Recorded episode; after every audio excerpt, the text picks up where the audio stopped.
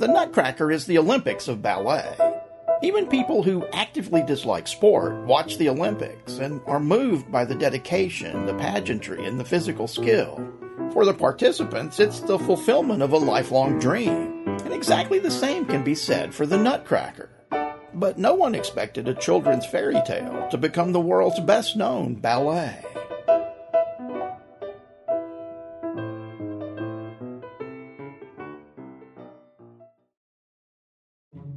Funding for the story of carols provided by Jim and Betty Holthouser in honor of their parents, Alfred and Betty Marie Pence, and Norman and Patricia Holthouser.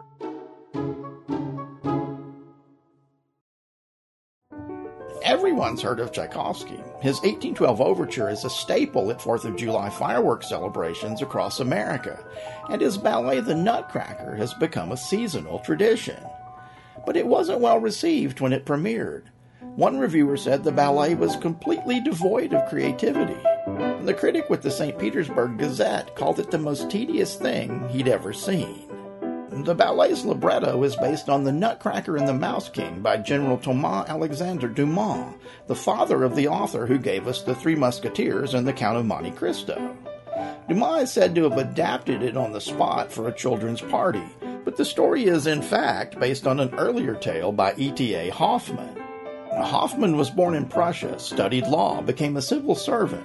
His avocation, though, was the arts. He composed music, painted, and wrote literature.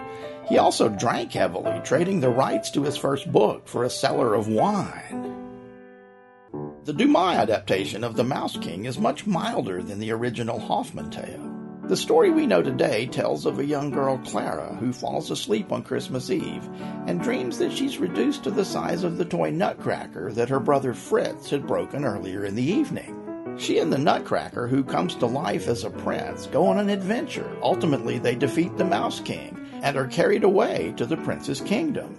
On the way, Clara experiences a parade of nations highlighting all the wonders of the world. Spanish chocolate stands for as does Arabian coffee, Chinese tea, candy canes, and snowflakes.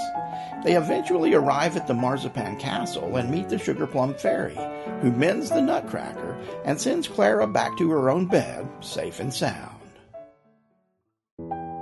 When Tchaikovsky began composing the Nutcracker score in 1892, he hated it, calling it all ugliness in a letter to his brother. Another legendary tale suggests that he wrote the Sugar Plum Fairy pas de deux on a bet that he couldn't write a melody descending straight down the major scale. Whether or not there was a wager, a descending major scale underscores the ballet's denouement.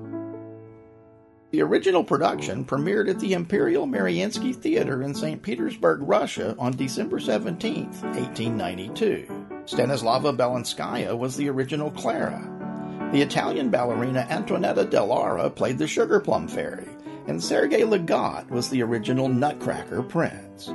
When the Russian Revolution began in 1905, members of the Mariinsky Company began to flee their home nation, and the Nutcracker went with them. The first full length North American production took place in San Francisco 1944. The best known American production came a decade later when George Balanchine, who had danced the Nutcracker at the Mariinsky Theater as a boy, mounted the New York City Ballet's production in 1954. The Balanchine production was broadcast on Christmas night 1957, taking ballet into America's living room. Today, most ballet companies have a love hate relationship with the production. They tire of doing it, but the annual holiday event generates enough revenue to sustain the company throughout the rest of the year. And 60 years of repetition has Americanized and democratized the Nutcracker. It's a ballet enjoyed at once by socialites and blue collar workers, parents and children, professionals, and local dance studios the Nutcracker has survived and sustained through revolution, immigration, and assimilation to become an American tradition.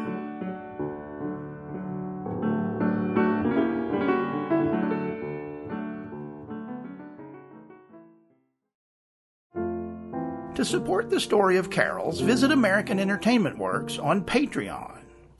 The story of carols was written and produced by Alan Ritano for American Entertainment Works, a Tennessee based not for profit corporation. The episode music was performed by AE Works recording artist Jim Holthouser and is available for purchase and streaming on your favorite music service. Just search for Jim Holthouser. That's H O L T H O U S E R. Additional episode music was performed by Uptown Al.